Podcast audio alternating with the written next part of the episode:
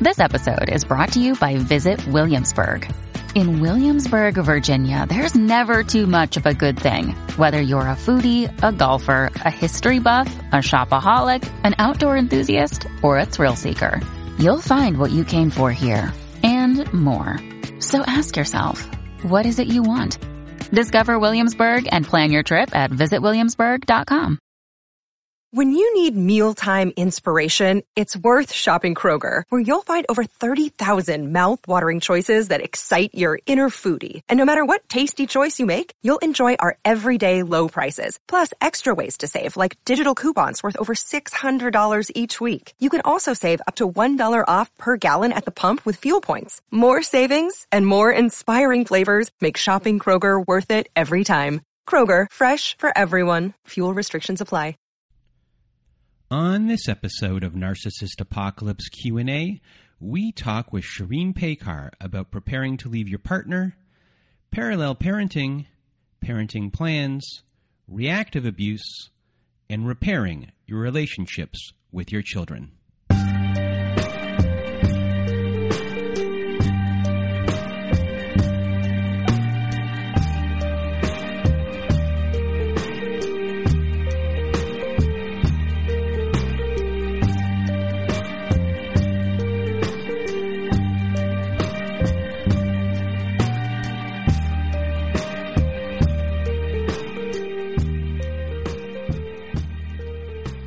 Welcome to Narcissist Apocalypse Q&A. Today we are going to be talking with Shireen Paykar. But before we get to our episode, if you've not been to our website recently and want to be on our Survivor Stories podcast, please go to narcissistapocalypse.com. Top of the page, there's a button that says guest form. Fill that out, and we will go from there. And now we have new friends at domesticshelters.org. So if you or someone you know are experiencing abuse, you are not alone. Domesticshelters.org offers an extensive library of articles and resources that can help you make sense of what you're experiencing, connect with connect you with local resources and find ways to heal and move forward. So please visit our friends at domesticshelters.org to access their free resource. And speaking of resources, we have our brand new community, our own social network. We're on there. We have our own private support forums. We have Zoom calls uh, twice a week. We have uh, prompt books for our episodes to help you dig deeper. We have ad free episodes. We have bonus episodes on there, and everyone on there is friendly, sharing interests and everything. So if you want to be part of our group, go to narcissistapocalypse.com. Top of the page, it says support click on that button and we will see you in our network. And, you know, we are now having sponsors for our show because they make our show possible. And today's episode is sponsored by Kin3, a women's empowerment jewelry company that is co owned by two sisters. And one of these sisters is a longtime listener to this show. And she wants to thank all of the brave people who have shared their stories with our audience. Kin3 offers a unique opportunity for you to connect to your story. Each Kin3 jewelry design delivers a different message and has meaning behind it that will inspire you every day. Whether you're celebrating yourself or encouraging someone else, Kin3 has the right piece of jewelry just for you. Every piece comes in a decorative drawer box, making the gift giving process even easier. And listeners of this podcast, Narcissist Apocalypse, will get 10% off at kin3.com by using the code SURVIVOR10 at checkout. And I'll have all that information in our description of this show. And I've seen this jewelry, it's beautiful jewelry. It's great for gifts, it's great for yourself. And I got to speak to one of the owners of this company, and she's a beautiful person. It's a great company, a great message. So please support Kin3 as they support us and they support you. So a big thank you to them. And now, without further ado, here is my episode with Shireen Pekar. Welcome to Narcissist Apocalypse Q&A. And today with me, I have Shireen Pekar. How are you? Hi, Brandon. I'm doing great. Thank you for having me back. Well, thank you for coming back on the show. Shireen is a licensed marriage family therapist based in Los Angeles that specializes in divorce, narcissistic abuse recovery, and mindful parenting. And she is also a coach worldwide. Uh, she can be reached at talkwithshireen.com. Her email is shireen at talkwithshireen.com. And her Instagram is at let's underscore talk underscore divorce. All of her contact information and the resources that we share on the show will be in the description of the show after, so you don't need to write them down right away. And thank you for being on the show. And we're going to talk right away about you know the process of leaving your abuser and it's not just about leaving but it's about leaving safely so you know there's a list of things that we need uh, before we leave and one of them is making copies of everything you have from photographs, uh, all important documents. So you have proof of assets that might go missing. Um, and, you know, they could be uh, stuff that might be offshore. You never know what's going on with your partner. Uh, so here is a brief list of what you should document. And it's bank accounts, joint bank accounts, or sole bank accounts, uh, documents pertaining to uh, real estate, uh, anything to do with properties, if you can find those, uh, mortgages and lines of credit documents. Uh, pay stubs, having photocopies of pay stubs is very important. Tax returns from your past three years at a, at a minimum is important to have. Uh, insurance paperwork uh, vehicle registrations and the title. Uh, one thing that people forget about is uh, your valuables and your antiques, art, and jewelry. If you can find the purchase price of those things, and if those things are insured, uh, find those insurance slips as well. Uh, that also goes, you know, if you have investment accounts, retirement accounts, call uh, the brokers or whatever service you use. If it's an online service, uh, if you have 401k stuff with work, uh, get all those documents as well. And then also birth certificates, marriage certificates, passports as well. Um, and you know other things that you might be need uh, you might need before uh, preparing to leave. Um, things like uh, opening your own bank account, because when this happens, we need to start saving. Um, getting a lawyer, vetting a lawyer, finding the proper lawyer for you. Also, um, you know, finding a therapist that will understand what you're going through, such as uh, Shireen. Um, and you know another thing, don't tell them you are leaving. You know, when you're making your plan, um, you don't want to get sucked back in. You don't want anything to kind of backfire. So start doing things. Uh, you know, you, you, might trust people, a few people uh, on your side uh, that won't say anything. So you have um, people who are backing you in, in support. Uh, if you feel that you may be in danger, if you've listened to any of our Survivor Story podcasts, you hear some people who have taken their children and uh, left but didn't notify anyone, and that kind of put them in legal danger in in ways, uh, especially if they crossed a state line. As far as you know, we had one person who was called. Um, the police was called on them for kidnapping. So tell the police that kind of what is going on beforehand. Make everyone uh, legal wise know that these things are going on, so people know that you're doing it for safety reasons and not because there's anything like a kidnapping or anything like that going on. Um, having somewhere to go is big, um, you know, and having all of your possessions out of the home. And that's a big thing because the last thing people want is um, uh, this one valuable thing. And it might not be a monetary value, it could be a very sentimental thing. You know, someone from your past who might have passed away, things along those lines, because you don't want to go back for any reason and you don't want to get sucked back in. And if there's danger, um, that's the last thing you want to do as well.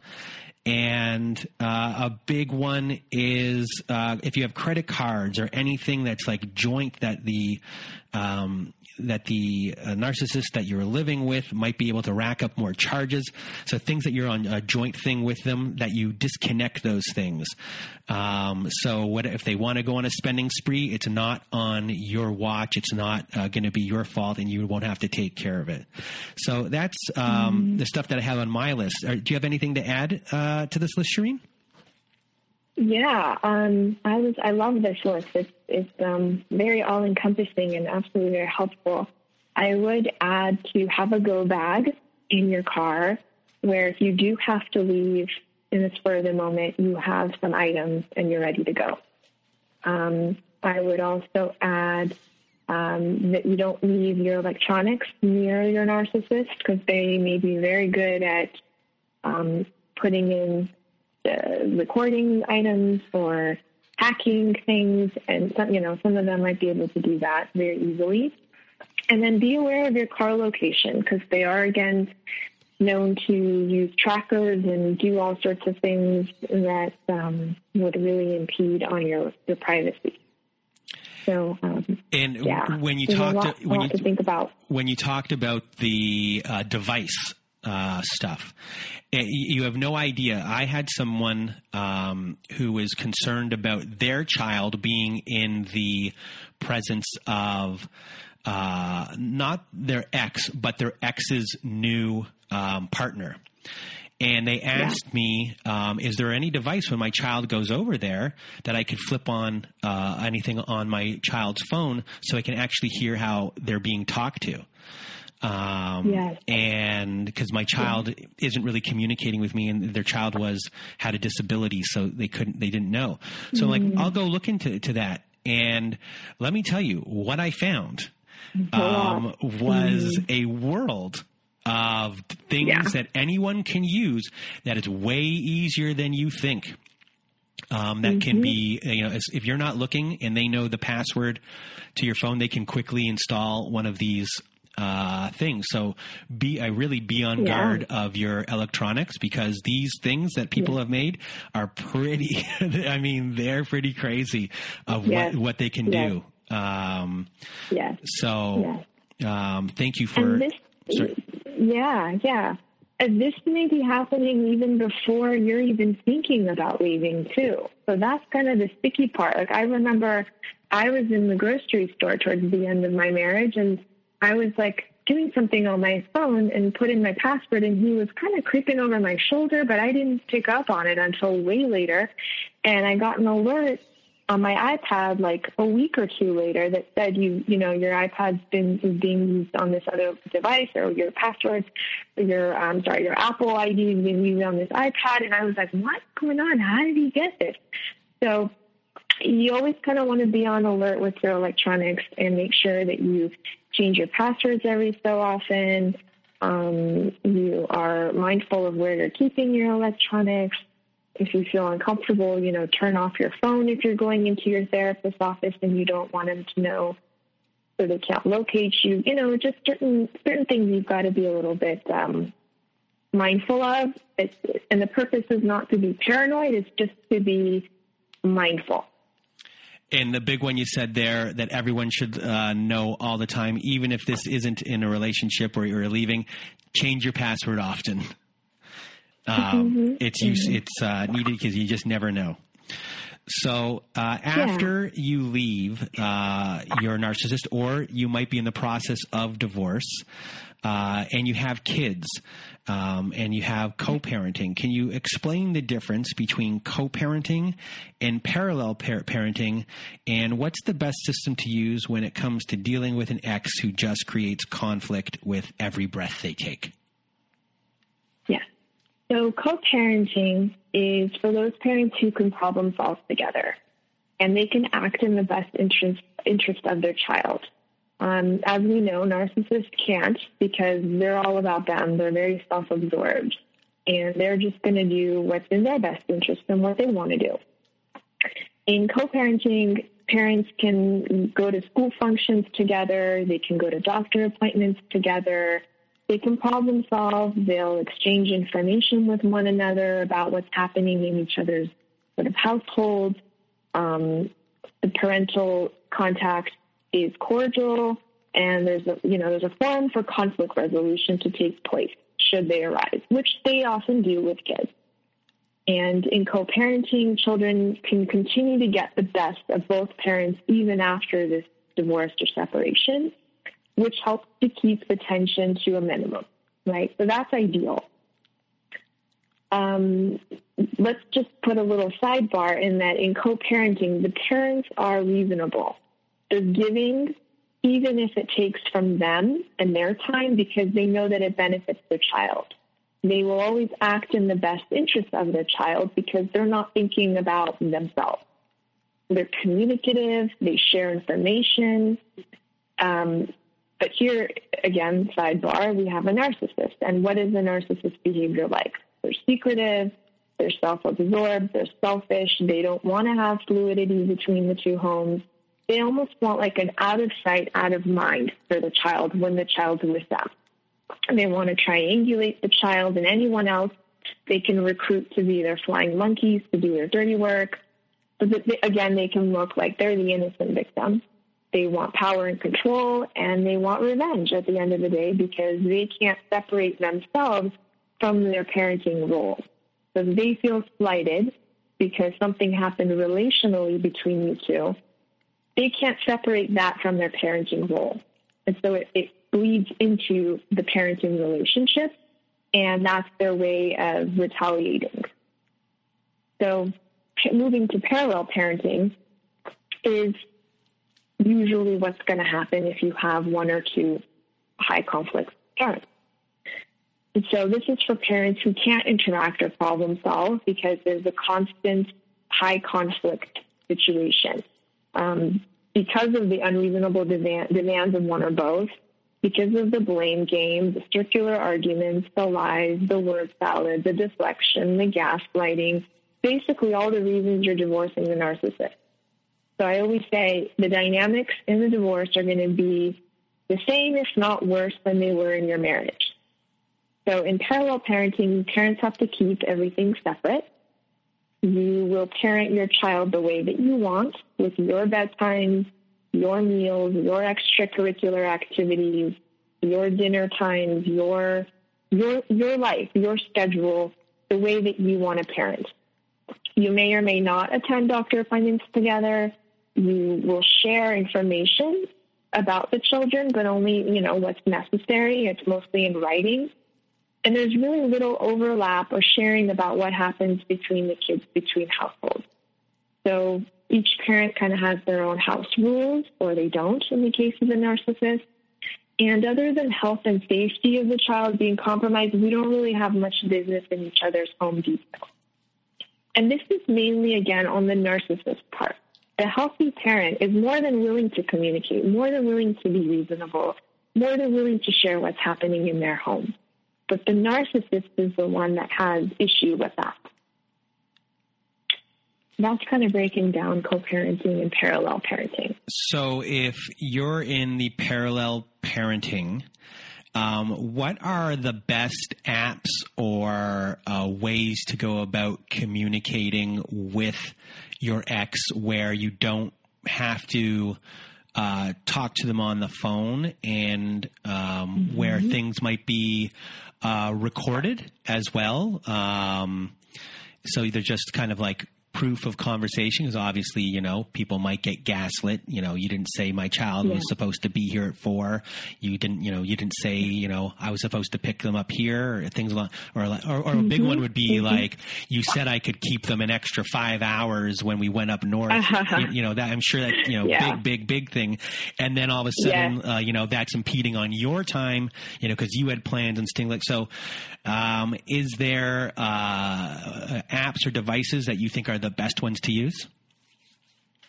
So I I will start from the get go having a really solid parenting plan from the outset. And this is a really, really detailed, almost obsessively detailed, as close to loophole free parenting plan that includes holidays. How many days are they going to be with their parent in the summer? How many days are going to be on, with the parents on the in the winter? And this is always like mutual. Five days, I get five days, you get five days. Um, by what month do they have to tell you when their summer break will be? Like things down to that nitty gritty detail.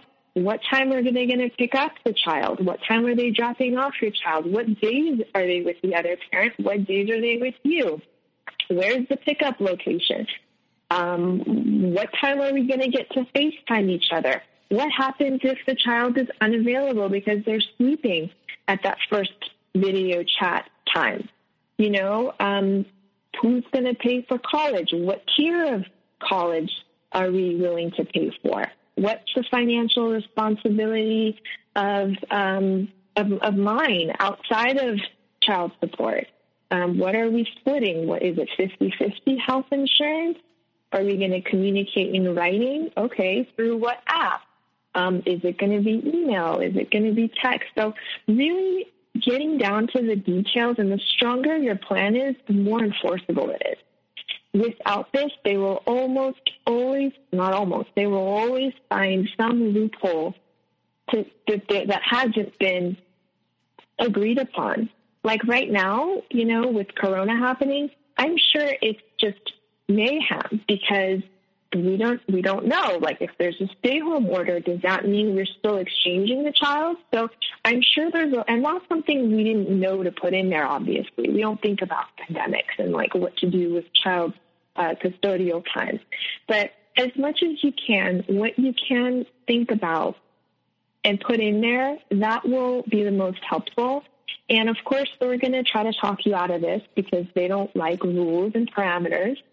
So just even saying something like, I feel that it would be in the best interest of our children to have a detailed parenting plan to help minimize conflict and tension for them and to maintain a predictable, consistent routine for them. Like, that's why I think this is important. They're going to go, oh, you're so petty, and look, she's, she's the one that's difficult. But at the end of the day, the, the most uh, detailed the plan, the better. Because then down the road, you're not going to have to go back to court to then talk about how you, don't have FaceTime with your child when they're with the other parent, which I had to do, believe it or not. You know, there are standards of, of um, divorce that we don't even know about that maybe attorneys can tell us about. Like, you have the right, for example, to speak with your child when they're with the other parent. And that should be in there.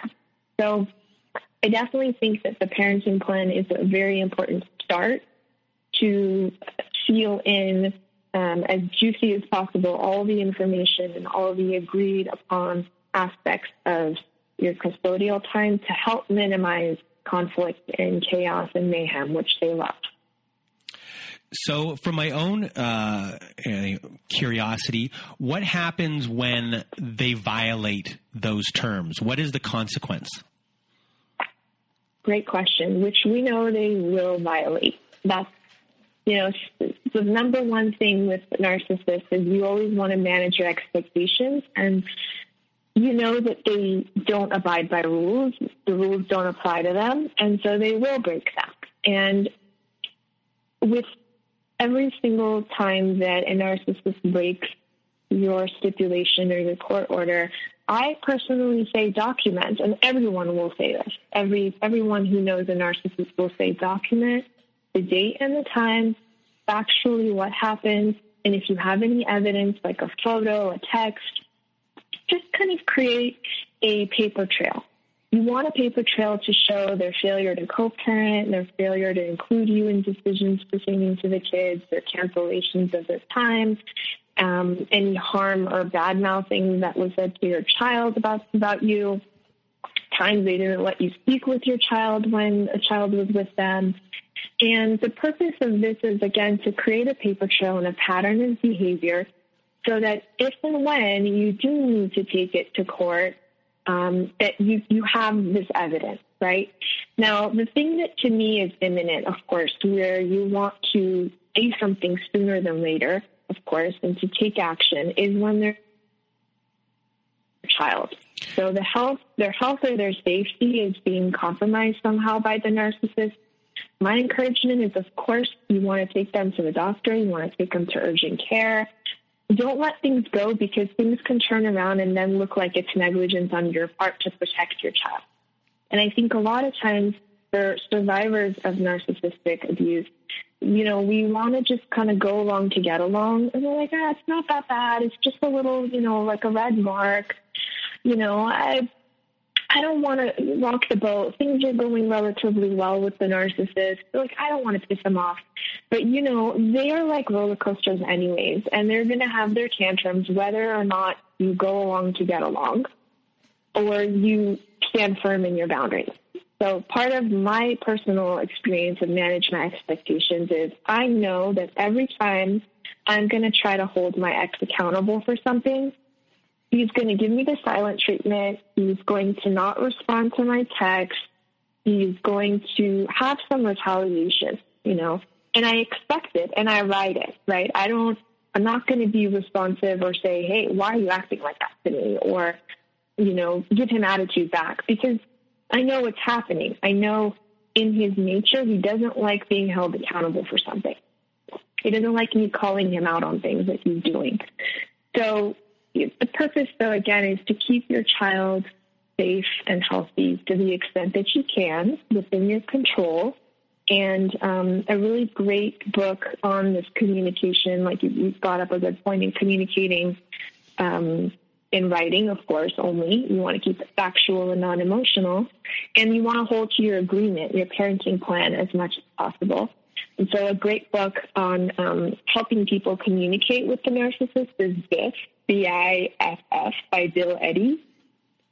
It's a great guidebook on how to kind of just stay factual and not get um, sucked into that dynamic again. And, and Bill Eddy, for everyone who uh, doesn't know, Bill Eddy uh, wrote the book on uh, high conflict people, uh, divorce, and dealing with them uh, in court. In all of his books are superb, yeah. superb. He was a social Wonderful. he was a social worker first, became a lawyer, and then started writing the book. And he educates uh, other lawyers and judges about these types of people because uh, they take advantage of the system, and he's hired by uh, these uh, you know states uh, to give uh, education so judges know what to look for, so people uh, like you who are listening don't get taken advantage of by people who are taking advantage of a sometimes a broken court system. So, um, you know, many people who are divorced um, they encounter reactive abuse after divorce and are still sucked back into the game, the narcissist game, um, your ex might be using your children as flying monkeys or figuring out how to cause issues in your home in your home while your children are with you and your ex is just you know in their home twiddling their thumbs evilly something along you never know what they're doing. Um, they they want the children to believe the lies that they say about you. So how can you um, curb some of this behavior and, you know, that leads us to the question what are things that you, as a uh, now divorced uh, ex of a, of a narcissist, can control within your family and your children? And what are the things that you can't control? Yeah, that's a great question. Um, I find that it's really hard initially to separate what you can and can't control because um, you, you want to protect your kids, you know, and um, when you feel like you don't have control over that, um, it's a really helpless feeling. And um, you feel really powerless at times to think that you can't in the way that you want to because, you know, we all as parents, we feel like we know what's best for our children. And this is something we really need to take time to grieve because the, again, if we're managing our expectations, the narcissist is going to be trying to abuse us even after we've separated. Um, a, a, friend of mine, Tina Swithin, has a post separation abuse wheel. And she does a lot of advocacy with the court systems. She also had a very incredibly high conflict divorce. She's author of great books on divorcing the narcissist. And in this wheel, she really breaks down all the ways in which the narcissist will try to continue to abuse you post separation. And um, some of those areas definitely are um, counter parenting that she says you know un, the unhealthy parent has so much hatred for the other parent that their judgment center is compromised and their actions are driven by anger and the desire for revenge there's neglectful or abusive parenting there's um, continued legal abuse financial abuse so there's so many different areas that um, she talks about in her post abuse wheel and we just kind of have to be educated on that and to know and expect it because this is this is who the narcissist is by nature. And the thing that's interesting is that for the children, they will know who they can be safe enough with to exhibit their big feelings, their outbursts, their tantrums, whatever we want to call it, and who they can't be. And sometimes when they come home and you have, quote, bad behavior from the child, it, it may even be that they feel safe enough now to like detox with you and out all these feelings that they couldn't let out with the other parent. So I would hold the space for that, and I would I would take that into consideration that that might be part of it. Now, of course, it could also be the narcissist recruiting them as a flying monkey and you know trying to use the kids to hurt you. Of course, but um, I would still hold the boundaries as well in a soft way because children need containment, but not through you know dictatorship or harshness. Um, I would address with the child if what the parent, the other, the narcissist parent is sharing, it has nothing to do with the child. So if it's something about your relationship with the narcissist or something that really just doesn't pertain to the child, I would even tell them, you know, you don't need to worry or be involved in adult stuff, and you should never be in a position to have to choose between us. If it's a personal thing, like, oh, you never gave me any cards for my birthday. My dad even told me, you know, you never gave a shit about my birthday and you didn't even do anything. Speak to it. And if you have evidence, here's the birthday card that I, here's a copy of the birthday card I emailed, I mailed to you. Here's the gift I got you for your birthday here's here's how I showed you love. I did. I, I you know I did. I was there. So you want to speak to it with facts. Um, and you know, narcissists love to triangulate, and if they, anyone they can find to do their dirty work, even if it is damaging to their kids, they will use their kids too. So um, educate yourself and be aware of what might be happening. But also, I would recommend with regards to potential like parental alienation stuff, educate yourself on that too. Read um, this book that I think I spoke about last time too, which is Divorce Poison um, by Richard Warshak. And uh, another one that's great is Co-Parenting with a Toxic Ex. Those are both by people who are very well known in the parental alienation world. Um, and then uh, there's another organization, uh, think it's called Family Access Fighting for Parents' Rights. They have calls once a month with top parental alienation specialists. And these are mainly for people who have been alienated um, in ways to like challenge, combat it, ways in which you know you can deal with parental alienation. Um, and it's free. So if that's sort of what you're finding is happening with the children, I would educate yourself. And of course, standing in the way of that early on is best. Don't just kind of let it let it slide. You know, be aware and be on top of it, proactive, so that it doesn't get to parental alienation. All right. So now we have audience questions. Are you ready? I am ready. All right. First question in our audience questions. My 13 year old daughter is asking some really pointed questions about her mother's narcissistic behaviors. I am trying to remain appropriately supportive in coaching her how to deal with them without bashing her mom. Any tips?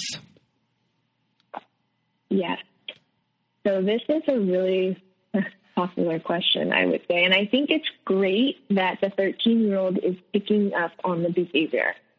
I would even praise her. I would start by like saying, wow, you're so observant. Wow, you know, and then bringing in the descriptions of the behaviors, of course. We never want to use narcissism as a term. Say, oh, your mom, yeah, your mom's narcissistic. That's why she acts like that. You know, we don't want to do that. We always want to just talk about the behavior. And as the other parent, you know, bring in a sense of curiosity for the behaviors she's asking about. How does it feel for her to experience or witness her mom's narcissistic behavior? For example, what does it feel like for you when mom is throwing things and breaking things and yelling? Um, what's the difference between rage and anger? How can someone express anger in a healthy way? And try to be neutral because if she picks up on your feelings, either way, it might deter her from sharing more with you. Um, a great resource here is Dr. Ramani has a YouTube channel where she breaks down in a glossary of terms all of the different narcissistic behaviors. And a lot of them happen so subtly that we miss them. And so the purpose of educating yourself is to to be a little more aware of what's happening maybe and to maybe use this as education for her. And then also to have the sense that she's validated in her experience. You want to express immense amounts of empathy um, another great thing you can do is even if you don't want to talk about the mother's behavior in particular, use different characters in movies and shows to pick apart who has narcissistic traits and use these as opportunities for learning. So, just real quick, I want to break it down. A, the purpose is to explore and empathize with her feelings so you can validate because mom's not validating. In fact, she's probably minimizing, she's invalidating, she's gaslighting. And that creates a really deep sense of self doubt. This is where self doubt really starts to, to like create its origins in the children because they're feeling something and they're seeing something, and then the narcissistic parent is not validating it. So then you start to doubt yourself. And so you you need to be that safe space for her. And be mindful, of course, not to talk badly about the mother. You definitely don't want to do that. You just want to be the safe space for her experience and her feelings. The next piece of this is to teach her self soothing. Practice and role play ways that she can deal with these behaviors when you're not there. So, boundary setting, you know, can you leave your room if she does? Can you leave and go to your room if she does that? Can you write in your journal? Can you call a friend? Can you talk with your therapist? Make a note and then talk about this with your therapist. And really just send the message it's not your fault. You are lovable. That's the biggest part of this whole thing. And the next question is eh, well, this is an interesting question. I feel like my husband destroyed my sense of identity. I'm now divorced and struggling with who I am as a person. How do I go about finding myself again? I feel like Red in the movie Shawshank Redemption, where he says he was an institutionalized man, that he got used to those walls, and how he still asked for permission to go to the bathroom when he was outside of them and at work. He was free, but was still acting as if he wasn't. Yeah, yeah. This is so typical after narcissistic abuse, too, because it's habit you know, the narcissist has molded you into this kind of person that he or she wanted you to be, and you've gotten used to that. And so the first step is to just become present and um, get back in connection with your body. You know, practice meditation and mindfulness and dance. And I think even noticing that you're realizing that you're not in touch with your true self, I think that's a great thing that in itself is you getting back in touch with who you are because you're noticing you're not who you want to be and you're not who you are, who you thought you were before. So it's it's almost like you're coming out and you're observing what's happening and you're noticing like, wait, who am I? This I don't know. And I think just even that questioning is is good. So just kind of start small and get back in first in touch with your mind, your mind and your body, connect the two, get back into your breath. And another part of it is, is just breaking patterns. So if you're noticing um, that you're self-sacrificing, you know, you're giving into people's desires. They're they're asking you something and you don't want to do it, but you're doing it anyway. Notice when you're doing this and push yourself to ask her what you want. So this is why like that book Reinventing Your Life was just like my Bible because so many of those life traps, he calls them, are patterns. And like self sacrifice, for example, is one of them. And if we could start to really look at each pattern and go, hmm, I don't really like when I do this. I feel uncomfortable. Um, I want to change this. But that's then this observing and this realization that this is a pattern for you. That's that's a good first step in breaking these patterns. So and, it's a really good question. And uh, with that question, and on the first one where you discussed um, you know, talking about maybe movie characters uh, or TV characters that are going through the same thing uh, for the kids to kind of kind of look at and, dis- and discuss those. Just the, in, with the, the, second question, you know, for people that are having trouble out there uh, putting their situation or feeling into words, you know, what this person did was, you know, they found a movie where they were able to articulate their feelings to explain it to someone else what they're kind of going through and i and it's you know if you're trying to explain to things to certain people who don't understand how you're feeling you know try to find things like this because um, it's helpful for you and it's helpful for other people to you know find support and to find understanding so um, I really, I really enjoyed that question. Um, uh, next question is I'm about to go through the process of divorce and I want it to be quick, but I can't help but feel helpless when looking at my first lawyer's bill. The financial burden is causing me anxiety attacks, and in some ways, I wish I could just not get divorced so money would not be needed. Uh, I feel defeated before even starting, like my ex has already won. What can I do? And this to me this is just um, I, I, I mean nothing is more unfair than this process in my opinion. Oh yeah. Yes i fully agree with you. I i mean I, once in a while i'll reflect back on my experience of you know going back to court and how i felt as a new mom and um, that going through shock and grief going through divorce and then having to pay attorneys to decide what's going to happen in my life. And I mean, I mean, I remember one time I was gaslit by him, by him by proxy through his attorney, and you know his flying monkeys were in the audience, and they were like laughing as I was testifying, and it was just like pure trauma. And so, I really want to validate. I mean, the whole experience of court and attorneys, and even I mean getting emails from your attorney can trigger anxiety.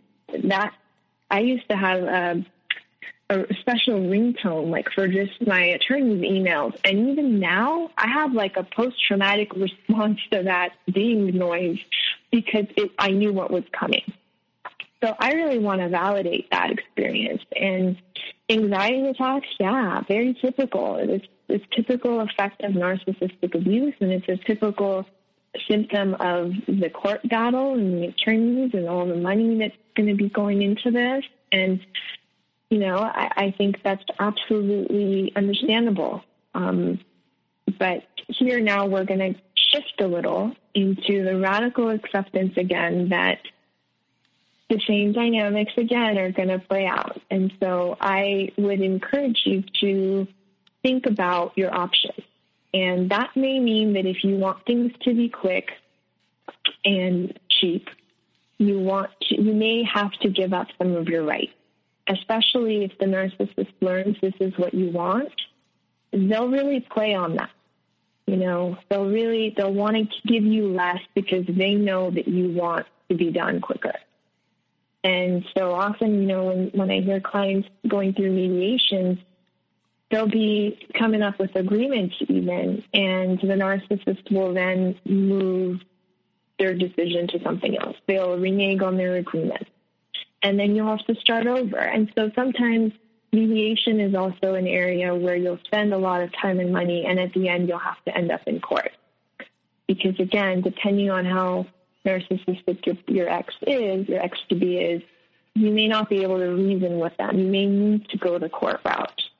Um, but to me, when I read this question, you know, I really I, I saw it differently. You know, I, I reframed it to this is actually you starting to be assertive. This is you taking the reins and advocating for yourself by way of your attorney to use the law to get what your rights are. Um, I mean, I don't know the details of the situation, but if you know you have property and you have children and stuff, you know, you, you really need an advocate to help you get your right. Um, but know that your ex is probably not winning at all. They hate being accountable for things. They hate paying attorneys. They hate being told what to do. They hate being told that they have to turn in paperwork by a certain date. They hate they hate having to pay you. They hate having to pay for attorneys. They hate having to abide by parenting plans. Like, you know, they just, I don't think that he's, he or she is winning. So I, I really reframed that in a different way. And I, I thought of it as, as this person starting the first step towards advocating and being assertive. Next question. Uh, how can the parent counteract the narcissist parenting style? So I think this is a really important question and that I get asked all the time. And the way that I, I look at it is I first look at all the narcissistic behaviors, right? And then we do the opposite.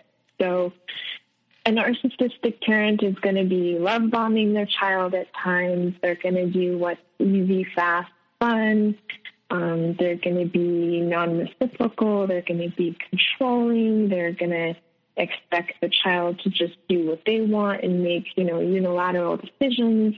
There's going to be competitive. There's going to be buying the kids love through financial means. Um, they're going to be condescending and, you know, guilt tripping and conditional love and all that stuff. Everything that we basically knew that they did to us, they're now going to be doing with the child, right? So, what I'd say for the healthy parent not just with the child, but through their modeling with others, is of course to have regard for others, but maintain healthy boundaries. You know, really learn about boundaries. There's a great podcast on on that one is is called Beyond Bitchy, and she she really breaks down boundaries so beautifully. So we want to have healthy boundaries with our children and respect their boundaries, and also have healthy boundaries ourselves with others that, that we're modeling. Um, Self compassion is a huge one. You know, the narcissist is super critical towards themselves and others. So we want to model self compassion, um, have healthy standards for the kids. The narcissistic parent has unrelenting standards, as we know. Um, they they always want to have a place to criticize the child. You want to be the parent that praises them for their uh, process, you know, rather than the product. You know, so there's a woman, uh, Carol Dweck, who does a lot of research on praise, and I love her work because she really helps facilitate this this growth mindset for kids, where they're learning that they can do more because they have been praised on their behavior rather than, oh, this is a beautiful thing you made. It's, wow, you put so much focus and attention into this piece of art. You, you know, you chose these colors so carefully, you know, so you're praising this process. Um, the narcissist is all about the product because that's what makes me look good. Um, your child is going to be viewed from the healthy parent's perspective as separate. There, you want to respect and honor the autonomy of your child. You want to love your child and throw them through, show them through nurturance and attention and quality time and meeting their emotional and physical needs. Whereas the narcissistic parent is going to be uh, buying them stuff, lavish vacations, um, buying love through financial means, right? Um, and so, most importantly, if anything, I would say the healthy parent wants to repair the breaks in the relationship. Because I think we all mess up as a parent. We have bad days. You want to go to your child and really repair them and talk about it, talk about how they felt, and apologize because we all know the narcissist does not apologize. So be the opposite of everything your narcissist was and keep keep doing what you're doing and praise yourself and have self compassion when you make mistakes. And now we have our last question. And this question is my favorite of them all. Um, mm-hmm because it's to me it's a really important question. At what age is it best to send kids to therapy as a precautionary measure, and how do I bring it up to them so they don't think that there is something wrong with them? Yeah, yeah, I know this is a this is a tough one. Um, so play therapy can be done very early on, but um, I would say four years old and up would probably be more helpful, I would think, because the child can talk more rather than just play. But again, I don't want to discount play therapy. I think play therapy is incredibly helpful because children release emotions through play. And so I think that very early on, especially if you're seeing um, behavior or irritability, depression, anxiety in your child, you know, I, I definitely think it's helpful. The earlier, the better, honestly. Um, I would explain what therapy is to begin with, of course, with an older child and how it's helpful. You know, I might say something like, you know, you might feel uncomfortable telling me everything. So a therapist is someone you can share everything with and talk about things that are bothering you. You can talk about something you'd like support with um, you can feel safe sharing with them because they're your advocate. You know, they won't judge you or feel that you're picking sides. And um, if they express that they don't want to go, I, I just curious, you know, curiously ask, what are your reservations? Like, why aren't you wanting to go? And um, I think that sometimes helps children bring up some of their worries that you may be able to talk through but I think therapy is really, really important for children who are in a situation like this, in a narcissistic family, because you have a third eye on the child. And a third set of eyes helps to uh, be an advocate for the child. It helps pick up on things earlier on. And it helps if there needs to be like child abuse reporting to have it come from a neutral third party so I, am a very big advocate of um, play therapy, of child, you know, therapy for kids, teens, regardless, you know, of, of really what's happening. And so I think very good question, and I highly encourage it. Well, Shireen, I want to thank you for being on our show once again. And uh, for everyone out there who uh, wants to get a hold of Shireen, her website is talkwithshireen.com. Her email is shireen at talkwithshireen.com. Her Instagram is at let's underscore talk underscore divorce. All of this information, plus all of the resources she mentioned, will be in the description of this show. So please check all that out and go to Shireen's website as well. Uh, anyone who's going through divorce, you heard Shireen uh, today. Uh, she is very knowledgeable about all of this stuff. And if uh, you need information or help with whatever issues you're having, uh, Shireen is the person to go to. And she's been on our show before, and I really want to thank you from the bottom of my heart for being on the show uh, once again. Thank it's, you, Brandon. It's always a pleasure. Thank you so much. It is. It's such a pleasure speaking with you, and I'm so passionate about this subject as I see you are too. And I love the work that you're doing with the podcast too. I think it's really incredible. And I hear so many people just expressing how helpful um, what you're putting out there is too. So thank well, you. Thank you. And for everyone else out there who is listening, I hope you have a good night.